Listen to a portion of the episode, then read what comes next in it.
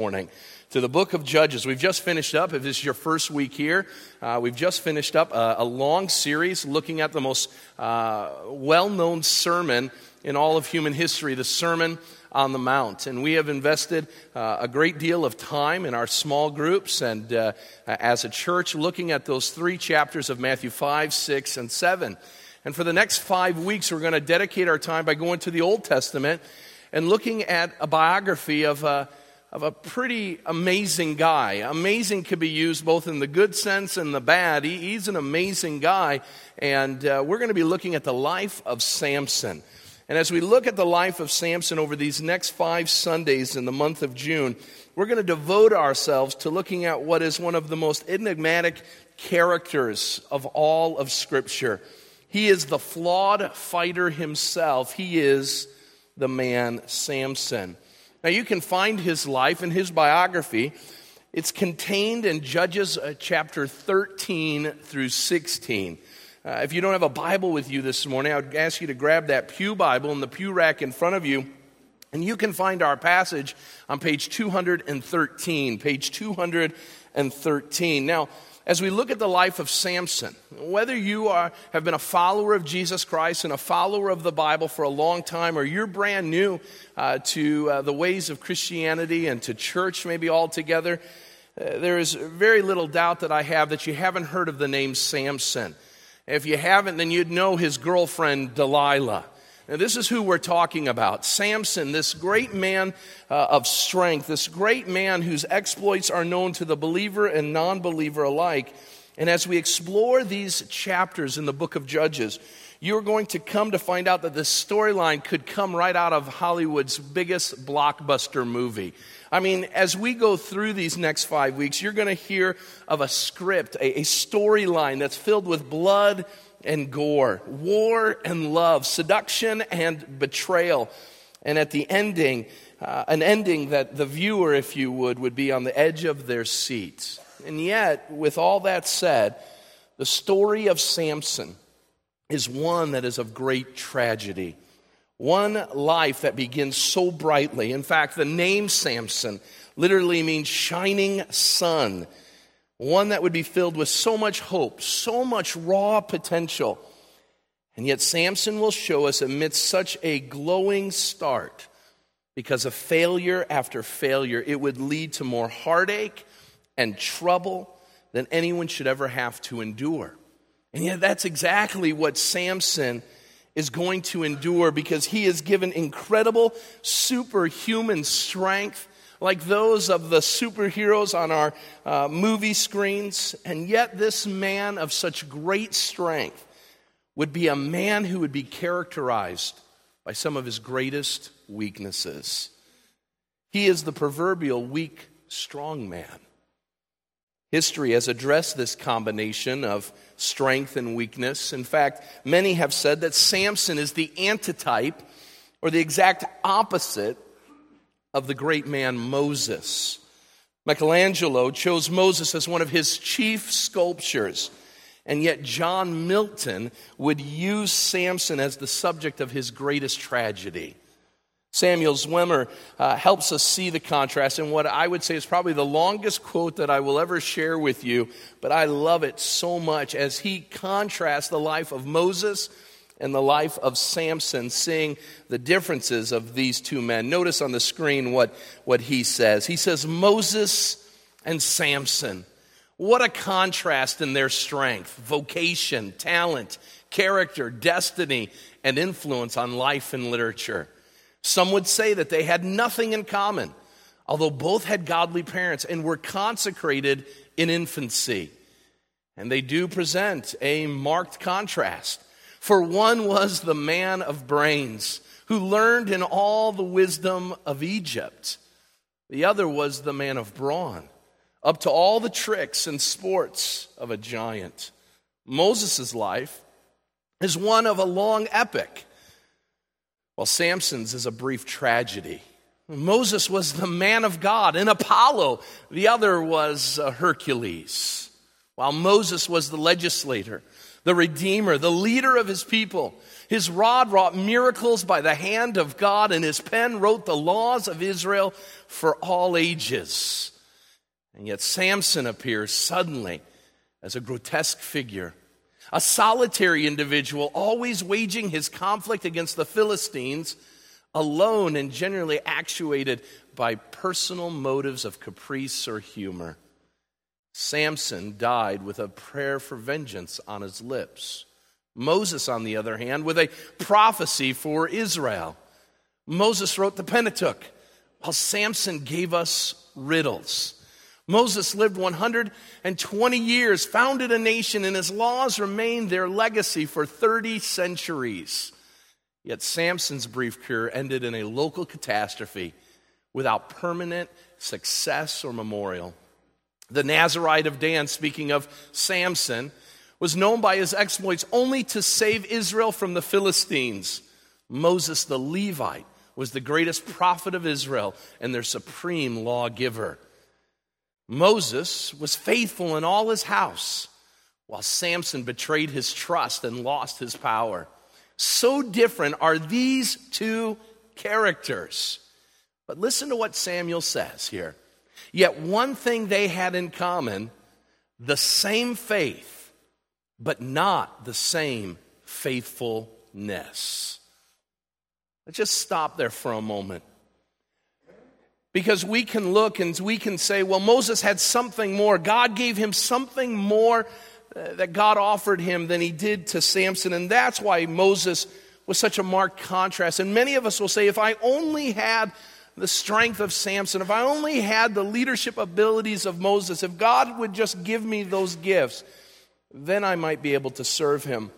Notice, just like Moses, and just like Samson, and just like David, on through the New Testament, and on to us today, we have all been given the same faith. The question this morning is are we pursuing the same faithfulness? And so, as we look at this life of Samson this morning, we need to understand that Samson is, as I put in my title this morning, a man of his times. Now, what does that mean? I, I read a lot of biographies, and, and, and a lot of biographers will speak of a man in human history, especially a great man, of a man of his times. I'm reading right now a biography that my wife gave me on Thomas Jefferson. And Jon Meacham, who wrote the, uh, the biography, says in the opening passage that Jefferson was an incredible man, one of the greatest men to ever live in all of human history. He was a man for his times and of his times. And I had to pause and say, what, what does he mean by that? Well, that phrase is used by biographers to speak about great men who seemingly have a glaring weakness in the life of Thomas Jefferson we see he's the writer of one of the greatest documents on freedom in all of human history. That we are endowed by our Creator with the ability for life, liberty, and the pursuit of happiness. That no man should be enslaved, no man should be held in bondage, but that all men are created equal in the sight of God. Yet, a man who wrote with such flowing eloquence and oratorical skills is a man who himself, while speaking on the subject of freedom, owned slaves. But wait a minute.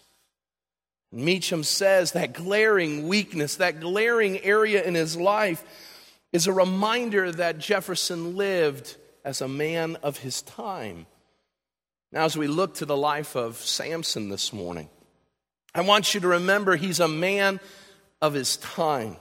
Now, does that mean that uh, he is one who can be absolved of all of his sins and all of his failures? Absolutely not.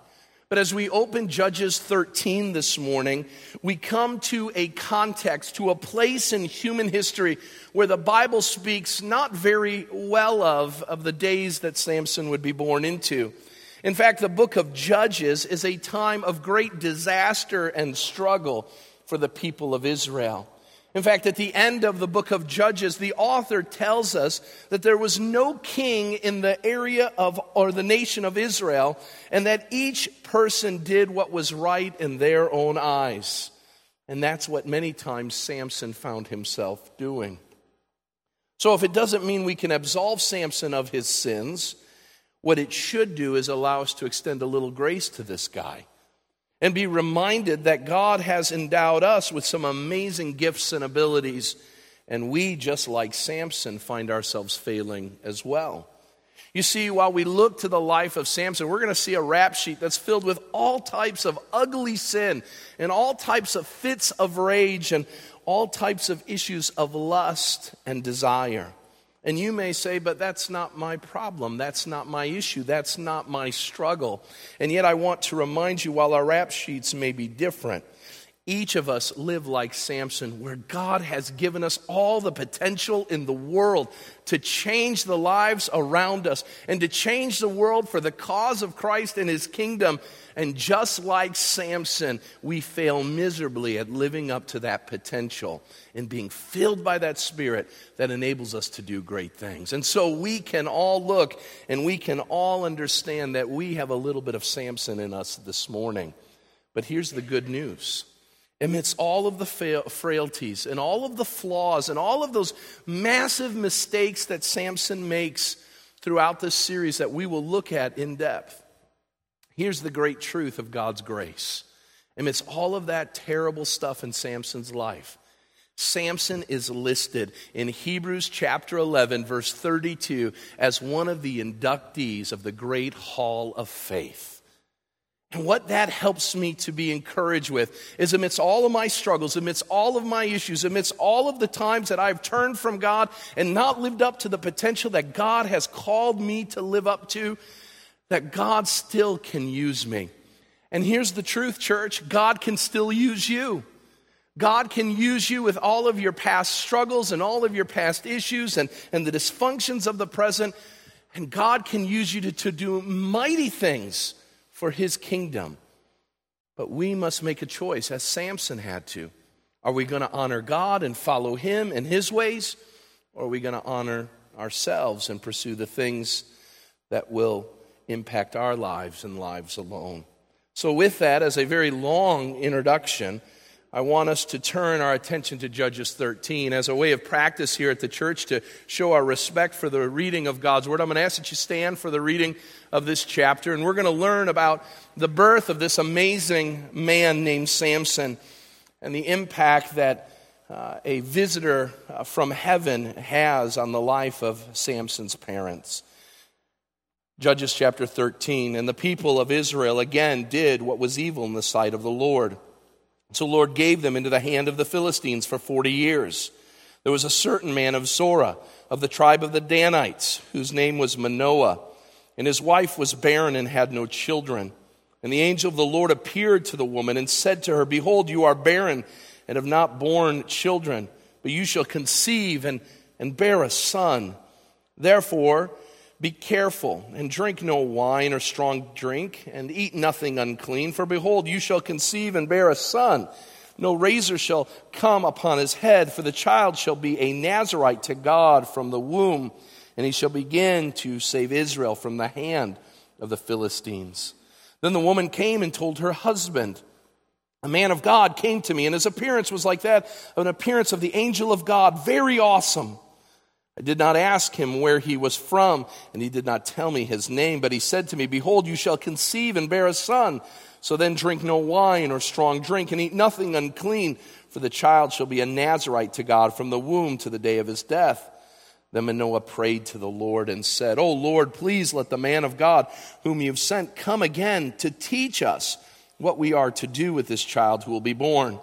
And God listened to the voice of Manoah. And the angel of God came again to the woman as she sat in the field. But, but Manoah, her husband, was not with her. So the woman ran quickly and told her husband, Behold, the man who came to me the other day has appeared to me. And Manoah arose and went after his wife and came to the man and said to him, Are you the man who spoke to this woman? And he said, I am. Then Manoah said, Now, when your words come true, what is to be the child's manner of life and what is his mission? And the angel of the Lord said to Manoah, Of all that I said to the woman, let her be careful. She may not eat of anything that comes from the vine, neither let her drink wine or strong drink or anything uh, else unclean. All that I commanded her, let her observe. Manoah said to the angel of the Lord, Please let us detain you and prepare a young goat for you. And the angel of the Lord said to Manoah, If you detain me, I will not eat your food. But if you prepare a burnt offering, then offer it to the Lord. for Manoah did not know that he was the angel of the Lord. And Manoah said to the angel of the Lord, What is your name?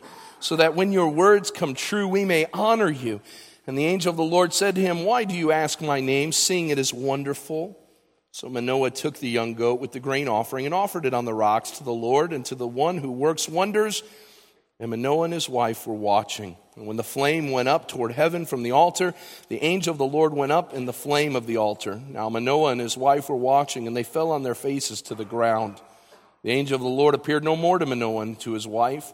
Then Manoah knew that it was the angel of the Lord. And Manoah said to his wife, We shall surely die, for we have seen God. But his wife said to him, If the Lord had meant to kill us, he would have not accepted a burnt offering and a grain offering at our hands, or shown us all these things, or announced to us such things as this. And the woman bore a son and called him Samson. And the young man grew, and the Lord blessed him. And the Spirit of the Lord began to stir him in Mahaneh-dan between Zorah and Eshtaol. Let's pray. Father God, we pray for your blessing on our time and your word. Teach us, Lord, what to see in your text, how to apply it to our lives, and then, Lord, to make the difficult decisions of, of, of ridding the things that need to be gone so that your blessing and your spirit may fill us to the fullest. In Christ's name we pray. Amen and amen. If you want to follow along in the sermon uh, insert that's in the bulletin, I want to look at three things this morning with the time that I have left. And I want us to look at the birth story of Samson, and I want us to see three key points out of this text this morning. Number one, we're going to see that God calls people to serve him no matter the circumstances. Second, we're going to see how God commands parents to shape their children. And three, we're going to see how God continues to show us his compassion over and over and over again. And so let's look at the first point this morning. God is calling us to serve him no matter the circumstances. Now, chapter 13 of the book of Judges opens up not with many of your mom and dad's fairy tale stories. In a kingdom far, far away, there was this wonderful king and wonderful queen, and all of the subjects were happy, and, and everybody lived happily ever after. No, my friends, the book of Judges is one of the saddest elements of all of Scripture. It's a time of great darkness, a time of great struggle. In fact, in uh, chapter 12, which is preceding, of course, chapter 13, we learn of the absolute stupidity of a judge named Jephthah who preceded Samson.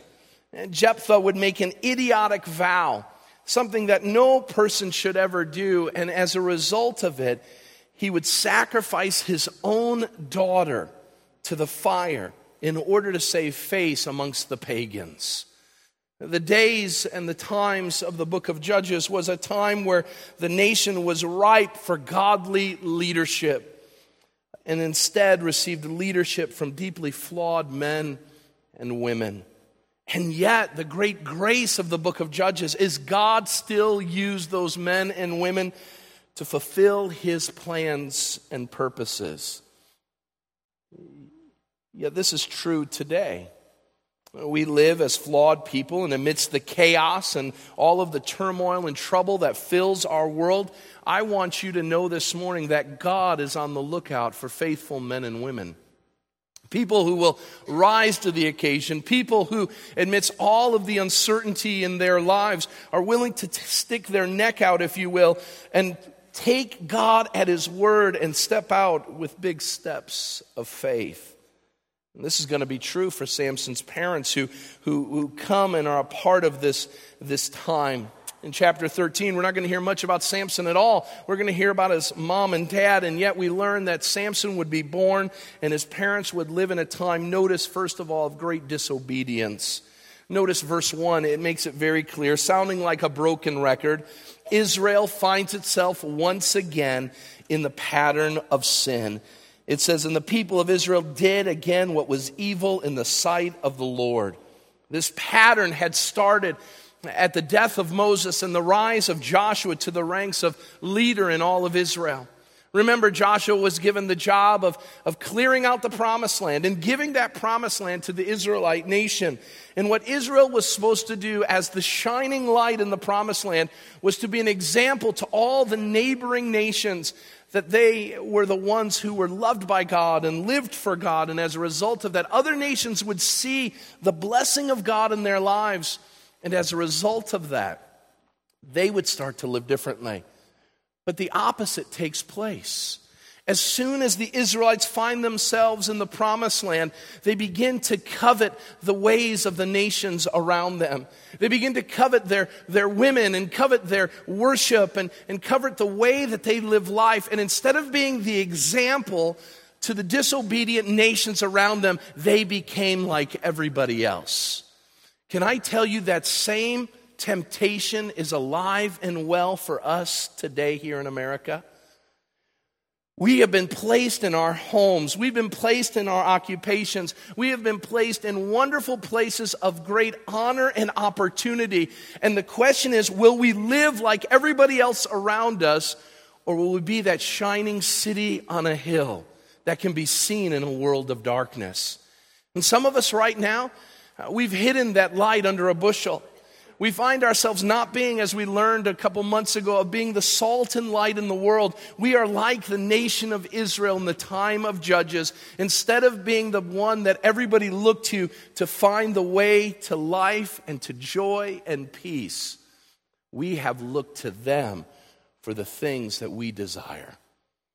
And so, this is the nation of Israel, living amidst a disobedient uh, people, and they themselves enjoying the disobedience. This nation of Israel that Samson would be born into would be filled with people who knew better, but made a willful and knowing choice to follow their appetites instead of following God. Notice that God is very clear that a man reaps what he sows and that God cannot be mocked. And so, what does God do with issues of disobedience? Well, God addresses our disobedience, and he did in the book of Judges as well. Verse 13 when they had done what was evil in the sight of God, God had an answer for them. Notice at the end of verse 1 so the Lord gave them into the hand of the Philistines for 40 years. The Philistines, the dreaded enemies of the nation of Israel. This wasn't the first time that the Philistines had, had encountered the Israelites, and it wouldn't be the last time. We know of another great Philistine uh, soldier who would come named Goliath and would create all kinds of havoc to the nation of Israel and would give the opportunity for David to have a big step of faith with God and to slay him one day. But the Philistines of, of the day of Judges, it was, a, it was a powerful nation, not the most powerful nation in all of the land. And they weren't known to be an invading army. You see, the Philistines, uh, they didn't have much military prowess. And so the way that they would take over nations was that they would do it through business and pleasure. Now, let me explain with you. Philistines, historians tell us, were the, the nation that first learned how to smelt iron. That means they were able to take iron and, and fashion it and make it for weapons, make it for tools, for work, and for industry. And so they were known to be a people who you would turn to if you were a farmer and you needed a tool, if you were a soldier and needed an implement for war. You had to go through them to get whatever you needed. They were the Walmart of the day, if you will. They had all that you needed. And yet, they never told you that you had to follow them. They didn't rule with an iron fist. What they would do is they would welcome you in to their lifestyle. Come and do trade with us. Everything you need, we'll give you. Just come. And, and one of the things that they would extend to you is the hands of their sons and daughters into marriage, business, and pleasure.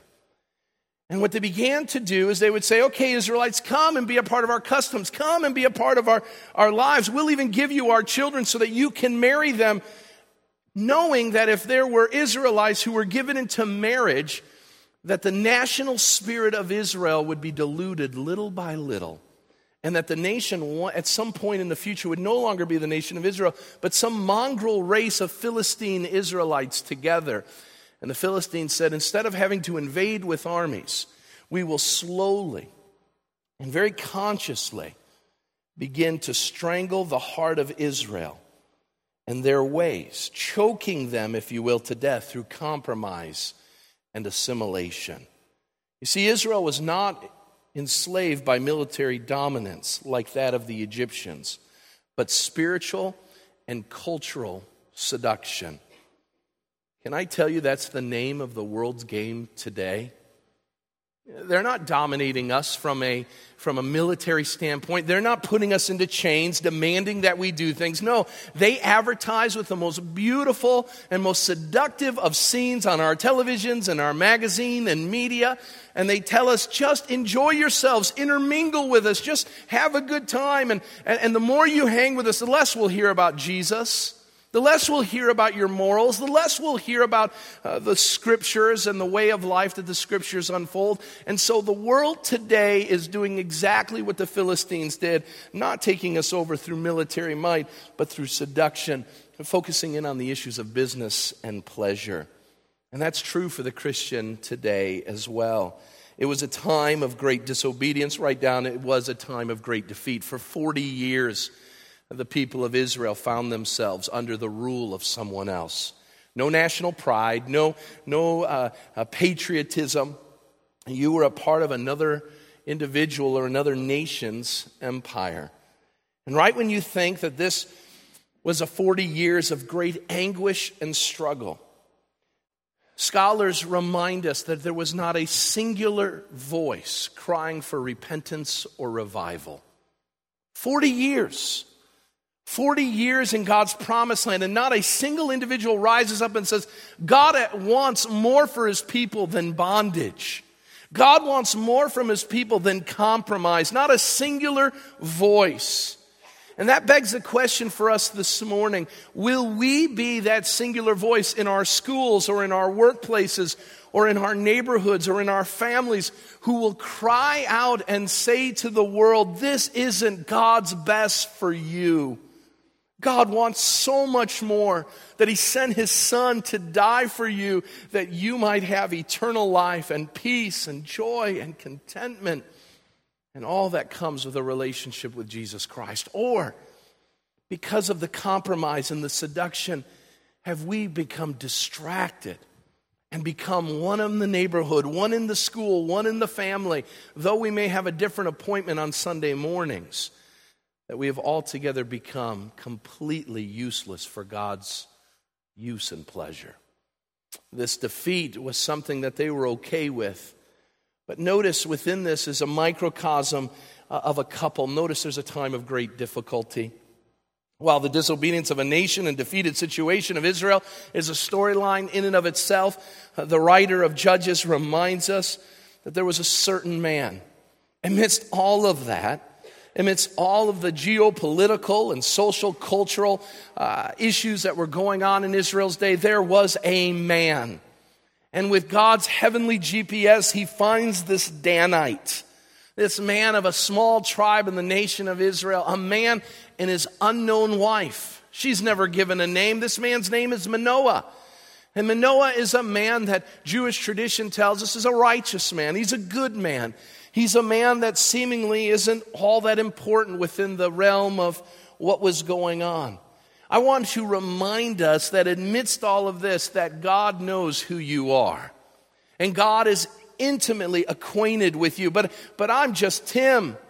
I'm just a, a, a bald dude from Hinckley, Illinois. I don't have much acclaim. I don't have much to, to talk about. And, and, and what is God going to use with me? And you can say the same thing of yourself. And yet, I want you to know that God knows you. God has gifted you, and God is now calling you amidst all of the circumstances that are going on around you. He is looking to you and saying, Oh, the plans I have for you. The Bible makes it clear no eye has seen, no ear has heard what God has prepared for his people. And that's not some generic promise, that's a promise to each and every person who bows the knee to Jesus Christ. God has great things in store for us if we would just follow him and humble ourselves and submit to his calling in our life. Now, notice we see that this couple, the only thing we learn about this couple is that they live a life of difficulty.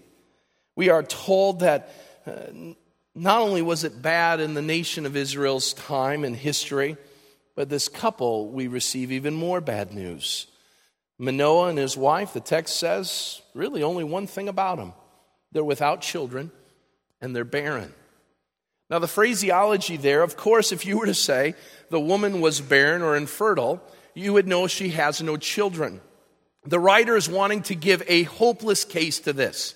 She's barren and they have no children, meaning it ain't ever gonna happen. And they have given up hope that a child would ever be born to them. And so we get this picture of this uh, man and woman. We don't know their ages, but obviously long enough to know that they were never going to have kids living in some uh, far off place, uh, nowhere of any kind of prominence. And they're barren, they're infertile. And we know from uh, biblical times that barrenness would bring about questions of doubt and questions and rumors and innuendos of, of being cursed by God. Because children are a blessing and gift from God, not having them in biblical times many times would mean that God had you accursed. And as a result of that, you were cursed because of some sin or some, some issue in your life. And Manoah and his wife, no doubt, as Old Testament people, would have endured such things. And we know personally that the life of a man and woman trying to have kids is one of great patience, one of great sadness. Maybe this is the month. Maybe this is the year. Maybe this is the decade never wanting to give up hope that maybe God will gift us with a child. We know of nothing that we should be accursed about, and yet God does not answer the heart cry that we have. And some of you this morning find yourself in that predicament, not because you're accursed by God, maybe because God has his ways being higher than our ways. Maybe there's a child that will come, maybe not. But amidst all of that, we know that God has plans for people with kids and people that God does not give kids to. So take heart. God loves you, and He has a plan for you. And He had a plan for Manoah and his wife. Amidst this nation, God was about to send a deliverer.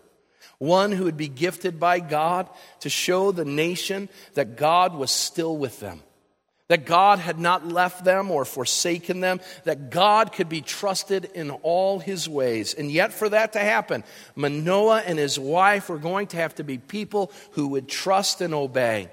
You see, for many of us, we want God to rescue us, we want God to answer our prayer. And yet, little do we know that many times the answer to our prayer is found in our obedience. You see, we say, God, give me this. God, I, I, want you to answer that. And we never seem to think that God may be requiring of us something so that that prayer can be answered and that answer can come. Far too many of us just throw prayers to God, not thinking that He's requiring anything of us. And we're going to see that God's about to answer their prayer, but it's going to come with some requirements. In order for this baby to fully realize his role in God's plan, he was going to need parents who would teach and train, who would serve and honor God faithfully. And so notice that brings us to the second point. Now that we understand the context of this baby's birth, we now focus in on the parents and we see God and He gives a command to not only Samson's parents, but to us as parents that we have a job to shape our children. Write that down this morning. That God commands us as parents to shape our children. God's about to use Manoah and his wife in a role that is so crucial and so needed to train up this God given child so that that child will fulfill God's plans and purposes for his life. Now, we know that parenting is the greatest task that's given to any husband and wife, one that can absolutely at times bring you to the brink of craziness. I mean, kids are hard to raise but one that we have to be a part of for the sake of society, for the sake of the kids, and even for the sake of our posterity. Parents must dedicate themselves to serving their God well in the raising of their children. But how are they to do it? Let's move through this text quickly and see what Manoah and his wife did. First of all, we see that parents, just like Manoah and his wife, need to be people who are active in following God's word. In verses 3 through 7, we are told of a visitor who visits Manoah's wife. and shares the good news of an upcoming and impending pregnancy. What an absolute time of joyous celebration. This woman who has been without the opportunity of having kids now, probably and later in her life, is now given the opportunity to, to know the joys of, of having one of her own children. The curse is gone and God's blessing is on her. But this blessing would come with strings attached. With this baby would come some responsibility. Now, they would do all the things that we're called to do as parents the, the diapers and the late night feedings and, and the teaching of, of reading and writing and, and, and learning how to be a functioning child within society. But, but this baby was going to be different. They were told that this baby would be a baby who would be totally separated for God's use. Not for a short season of time, not for 40 days, if you will, but for all of his life. From the point of conception to uh, his adult life, even to death, this child that was going to be born to Manoah and his wife would be a Nazarite. We'll talk about that later in the series, but, but a Nazarite was one who took a vow, whether for a short season of time or for long seasons of time, of total submission of God. It's spoken about in Numbers 6, the book of Numbers, chapter 6, verses 1 through 8. And you will see in those verses that it will include things like no haircuts and no wine or fruit from the vine, meaning you can't eat grapes, you can't eat even raisins, dried up a fruit from a vine. You were to stay away from it. You were not to touch anything that was unclean or, or dead. And over and over again, you say, well, why all these odd requests from God about this vow of being a Nazarite? The answer was, is over and over again in the book of, of Numbers, the word separated to God is shared over and over again. The reason for this vow was to take someone and to separate them from the ways of this world to do the bidding of God in his life. Now, notice in verse 4, the visitor makes it clear that she was even to be careful as the baby's in utero, not to eat or drink anything fermented or unclean. All of this was to remind the parents of Samson that the child was to be separated unto the Lord. What that meant was Samson was going to be different. He was going to be unique. He was going to be one who would not think about taking over dad's business or not thinking about uh, doing anything else but focusing in on his personal and purposeful commitment to the Lord himself. Now, nowhere in the story do we see that his parents fight this issue, they obey. Now, obedience isn't easy. It wasn't easy for Samson's parents, and it wouldn't be easy for you or I. But I love the example that they give. You see, they, they tell him, uh, they tell Manoah and his wife, you're going to have this child, and he's going to be special, and, and he's going to be dedicated to the Lord. And, and I wonder if there was a part of the parents saying, why do our kid have to be the different kind of kid? Why does our kid have to have responsibility? Can't we just have, just like all of our neighbors, just a kid and just love on them and, and enjoy life and feed them all the things and, and cut their hair? I mean, this kid's going to look like a hippie. Who wants a hippie kid? If you raise your hand, I don't want you to raise your hand. Don't do that. Okay? This kid is going to be viewed differently because when they're handing out grapes at school, he's going to have to say, No, I can't. I'm set apart for God. And that's not going to put him at the popular kids' table. And the parents are going to sit there and say, Why do we have to have the special kid? Why do we have to do that? Nowhere in the text does it say that they're willing to do that. Now, understand this is for all of life. This isn't for a short period of time. And Manoah and his wife obey. And notice they don't get it all. The plans of God are, are kind of confusing to them. And so notice what Manoah says in uh, chapter 13. He says, Hey, I, I want you to, to teach us Teach us what we're supposed to do. Those are the magic words. As Christians, whether we're parents or not, the magic words that God wants us to hear is Lord, I'm willing, but I don't get your plans. I don't understand your ways. I, want to be, I want to be humble. I want to be willing to serve you in every way, but I just don't know which way to go. Is it left or to right? And what James tells us is that the magic words are, Lord, show me.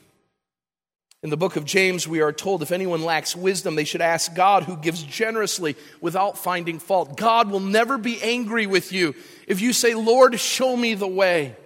Lord, help me to see. And Manoah and his wife did exactly that. Instead of growing frustrated, instead of seeing the, the hardship of obeying God with their child, they trusted God and did what he said. Notice number two parents are to fear God above all things. Verse 21 through 23, we're told that the angel comes and shares the good news of all that's going to happen, and Samson's dad freaks out. I mean, this dude's here one moment, he turns away a good meal of lamb uh, from a goat. I guess it would be a goat, not a lamb. I should know better. Okay, a, a goat meal. And, uh, and the, the guy says, I don't want any of that. Don't detain me. But if you'll offer that uh, as a sacrifice, that'll be good enough for me. And when the flame comes and consumes the animal, uh, the, the man who had come and visited them leaves him just as quickly with all kinds of brilliance and splendor. And it's there that Manoah in verses 21 through 23 sees this guy that's visited us. Man, he is something totally different. He recognizes the power and splendor of the heavenly visitor. And what does he want to do? He is fearful of what he has just been a part of and the task he's been given. He's afraid he's going to die. I want to get this thing right, he says. I want to make sure of it. In a, in a couple different times in our passage, he says, uh, Just tell me, what's the manner of this boy's ministry? How are we to, to parent this kid? Can I tell you, in our world today, there are far, there's far too little fear of God in parents' eyes. Well, what are we afraid of? We're afraid of the kid. What if we do this? They won't like us. Far too many of us are worried and, and enamored, and please hear me and please nuance this in a correct way. Far too many of us are more enamored with our children's educations and their choices of college or, or, or what they're doing on the sports field and what team they're on or what position they're playing, or, or they're worried about uh, what their kids are, are going to do, if you will, from a community life, meaning are they popular or not? And those are the things that we're worried about for our kids. And here, Manoah and his wife are concerned about the most important thing. How do we raise this child so they will fulfill God's plans and purposes as an adult? And as parents, I have three kids. I understand it. All of those things are important their education and, and sports to a far lesser degree, and, and their life with friends and all that. But let me tell you, as a Christian, if you fail to raise your kids in the fear and admonition of the Lord, and they are the valedictorian and a Heisman Trophy winner and the most popular kid in all of the nation, you have failed as a parent. Because number one, none of that will matter if they find themselves consigned to a place called hell. Who cares how they live that life? Who cares of the acclamation that's given unto them? If we don't teach them the ways of the Lord, we as parents have failed. And Manoah and his wife get it right. They're worried about what God will say of them, not what their kid will say. Do you think that Samson at times would say, But mom, dad, I want grapes? You can't have them. Well, you're the worst parents in the world. Well, that's okay because we're good in God's eyes, and that's all that matters. I know some of you are going to use that today.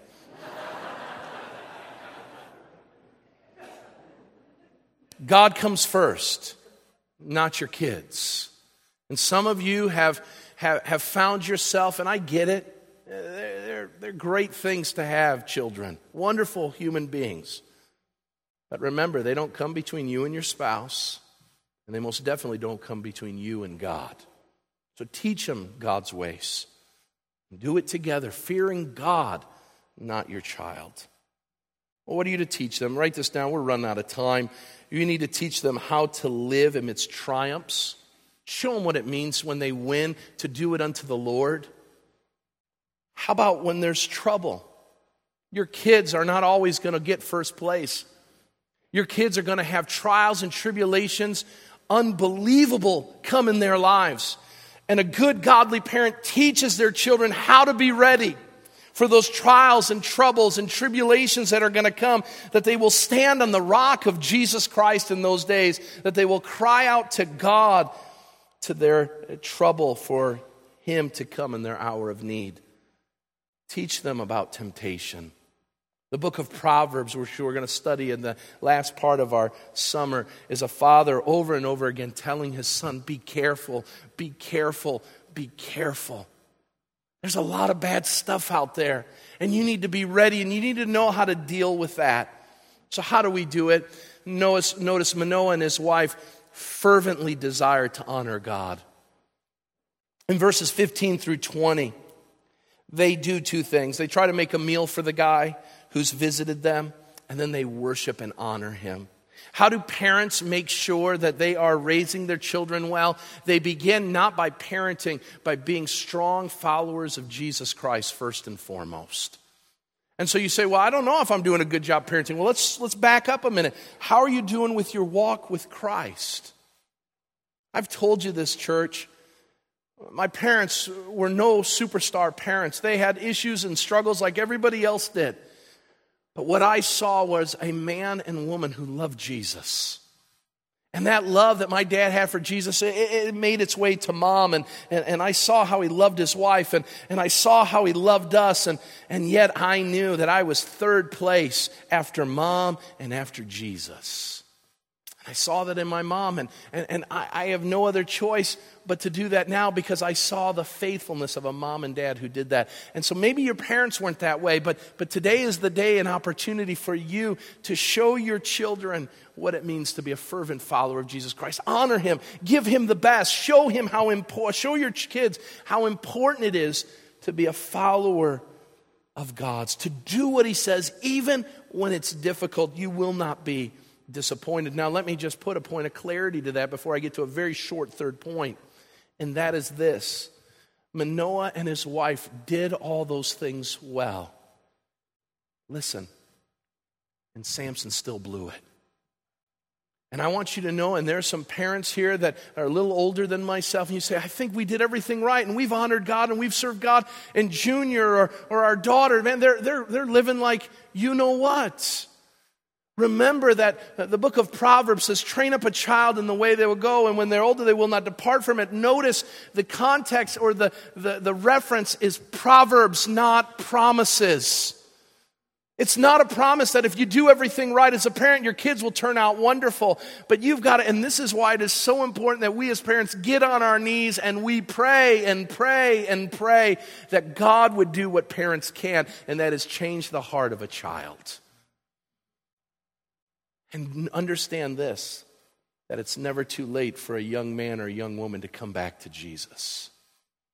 And so maybe say, well, they're out of our house or, or they're, they're, they're living, they'll never come back. Well, maybe a parent can't get them back, but Jesus can.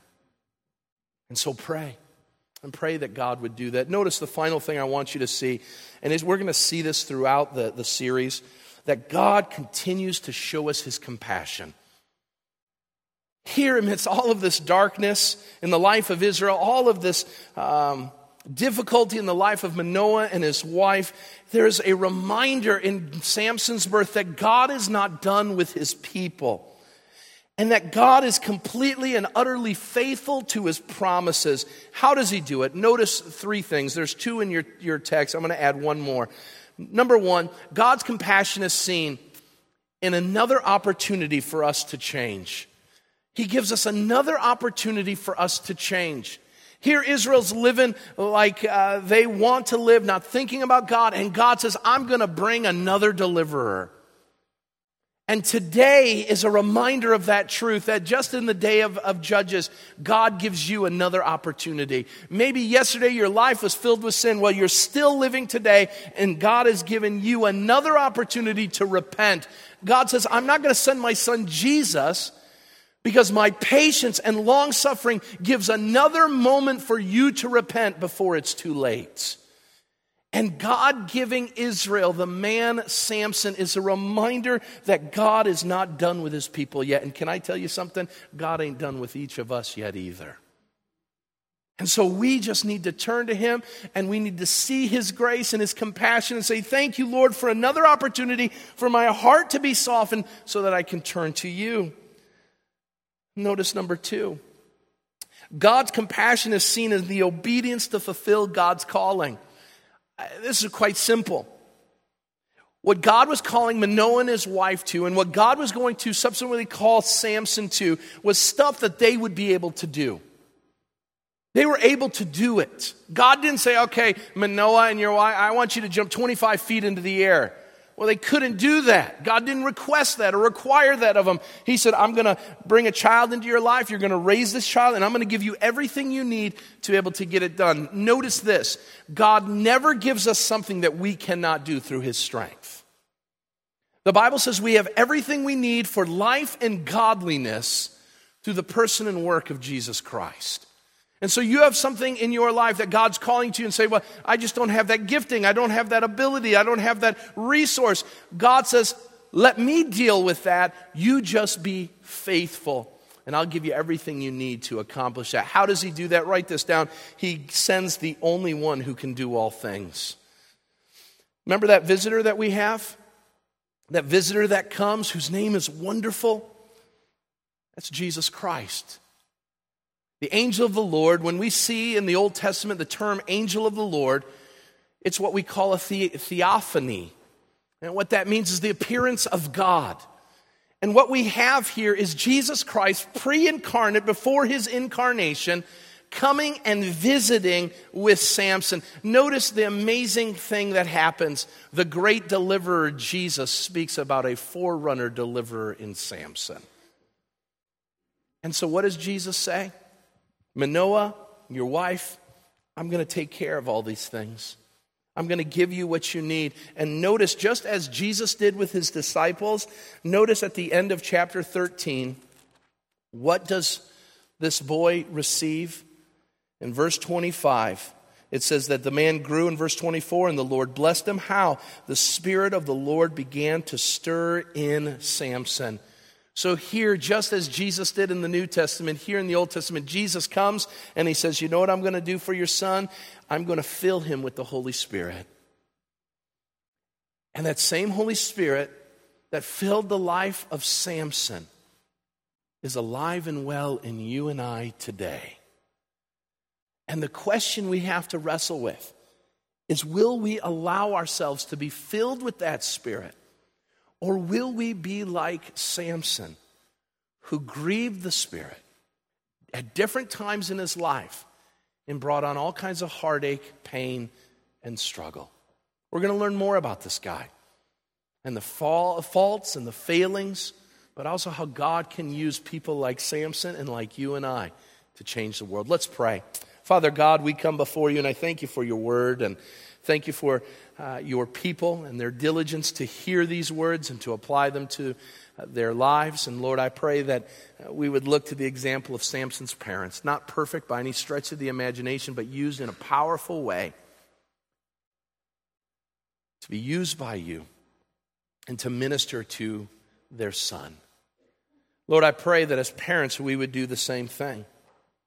But Lord, also that we as a people would not just consign ourselves to serving you through our parenting, but in all facets of life, in all facets of society, wherever you place us, Lord, that we would recognize that you've called us to those places to be the salt and light in the world. And that means we have to say no to sin and no to unrighteousness and no to worldly lust. We have to do sometimes what Samson was unwilling to do, and that is turn off our desires so that we can follow you and be separated and set apart for you and your work. So, Lord, as we go through this series, I pray that you would teach your people and you would raise up modern day men and women who will stand for you in the strength of Samson, not the defeats, so they can honor you in all that they do. Now, Lord, send us forth from this place as we fellowship with one another and as we speak of your great renown in words of fellowship with each other. In Christ's name we pray. And all God's people said, Amen. God bless you all. Go and fellowship together. You are dismissed.